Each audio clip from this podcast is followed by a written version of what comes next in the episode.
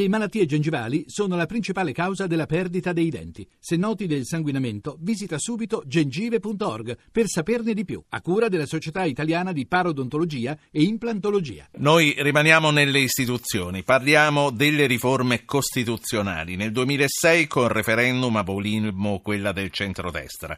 C'era la devoluzione, c'erano più poteri al Premier, c'era una riduzione del numero dei parlamentari, c'era anche allora la fine del bicameralismo perfetto fatto dieci anni fa. Cinque anni prima, cioè 15 anni fa, sempre con referendum, confermammo la cancellazione del titolo quinto della Costituzione. Poi c'è il terzo referendum confermativo della nostra storia repubblicana che arriva a ottobre. Ma gli attacchi alla Costituzione sono pratica ben più antica, come ci dimostra nel suo recente libro La questione costituzionale in Italia, edito dal Mulino, lo storico e politologo Paolo Pombeni, che saluto. Professore, buonasera, benvenuto a Zapping. Buonasera a lei e a tutti i suoi ascoltatori. Eh, io non so se lei stava ascoltando Pino Pisicchio prima, sì. che ha detto, se- eh, rispondendo a un ascoltatore, c'è da sempre un'anima antiparlamentare. Lei questo lo conferma nella personalità eh, del popolo italiano? Beh sì, abbiamo una, una tradizione abbastanza forte in questa, in questa, direzione. Diciamo che è andata un po' a ondate. Eh. Eh, ricordiamo eh, il famoso libro di Pasquale Turiello, eh, che, che, che, è degli anni 80, dell'Ottocento addirittura, eh, i moribondi Passo Carignano, c'è una storia lunghissima eh, di, di, di, questa diciamo, diffidenza verso i parlamentari, poi c'è il qualunquismo. Naturalmente nelle, nell'età d'oro dei partiti questo uh, antiparlamentarismo si era un po' uh, ridotto c'era, insomma, il piove governo ladro è un detto... Non l'abbiamo inventato oggi, certo. Es- esatto, però insomma, diciamo che negli anni migliori eh, si, era si, era un po', ristretto. Quali sono gli anni migliori?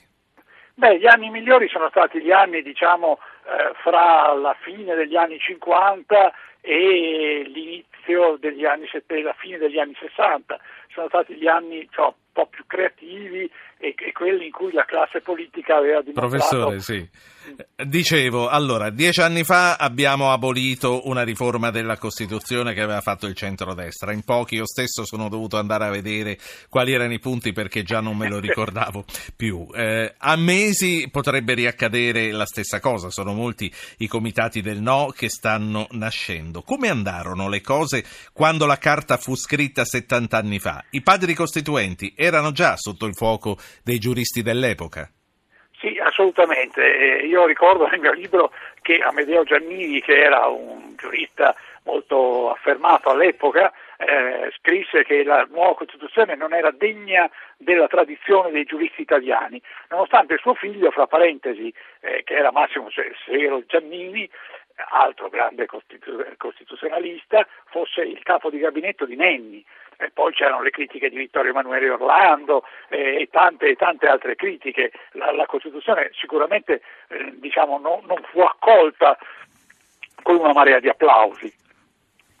Certo. Lei, eh, professore, lei è storico, non costituzionalista.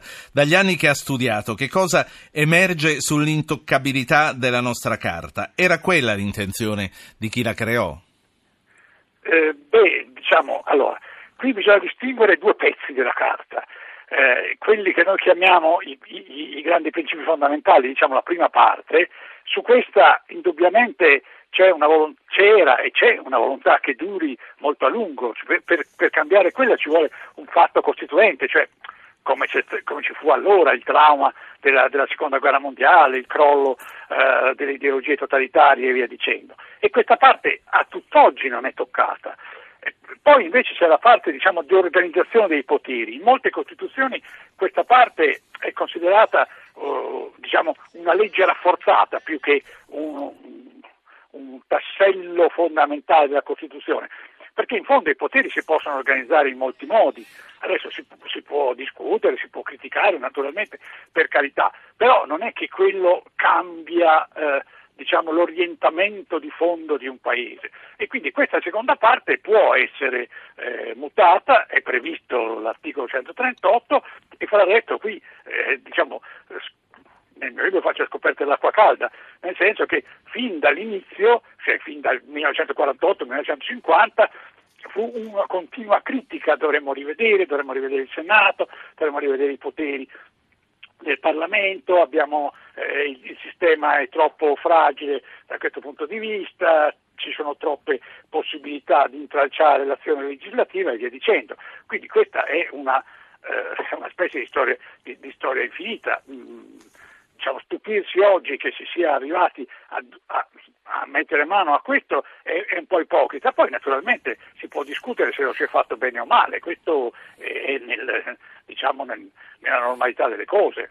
Certo, eh, io voglio ricordare agli ascoltatori che eh, per aiutarmi a fare domande al professor Pombeni, per portare i loro dubbi, per portare anche le loro convinzioni, non hanno che da mandare subito un messaggio al 335-699-2949 e poi verranno richiamati. Professore, quali, so, quali furono gli snodi principali del dibattito costituzionale che, ricordiamolo, durò due anni, eh, dico bene? Sì, sì durò due anni e fu, e fu, e fu molto intenso.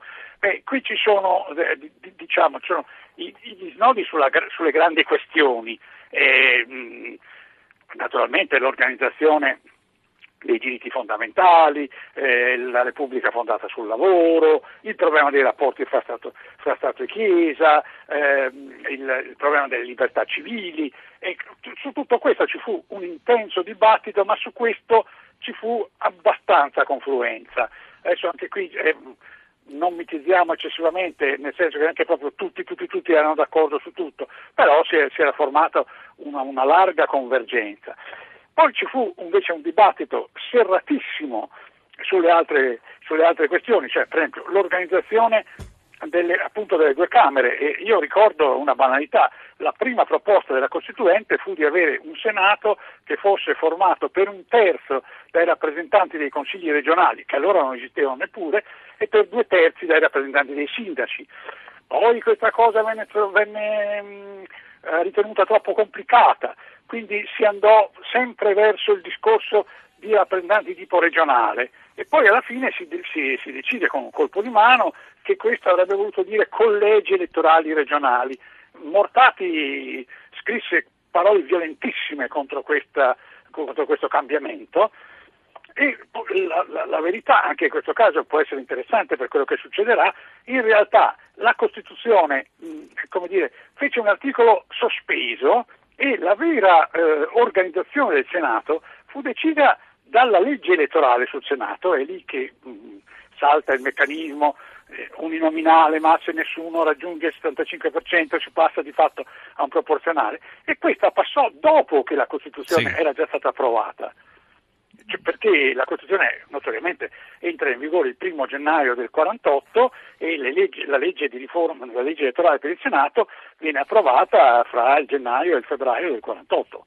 Certo, ma eh, all'epoca eh, il problema, i dubbi, eh, chi, ebbe dubbi sulla, sugli effetti negativi anche del bicameralismo perfetto? Nessuno fu in grado di prevedere quello che poi è accaduto con la paralisi dei lavori parlamentari alla fine.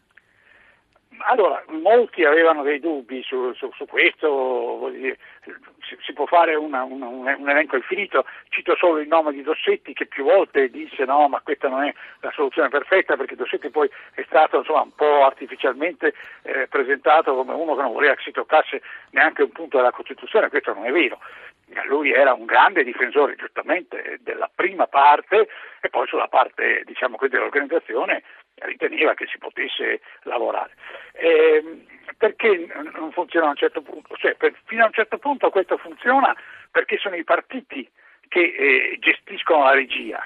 Allora eh, le due Camere sono diciamo, il doppione l'una dell'altra, però non riescono ad entrare in, contra- in contrasto perché naturalmente certo. il partito A, eh, lo so, Democrazia Cristiana, il Partito Comunista, dice ai suoi parlamentari votate in una maniera alla Camera, nella stessa maniera al Senato.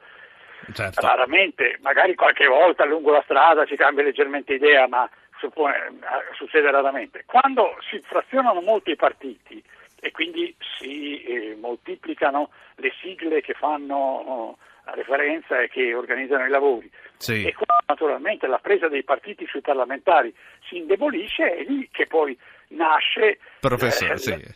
La, la difficoltà. Io, io qui mi fermo.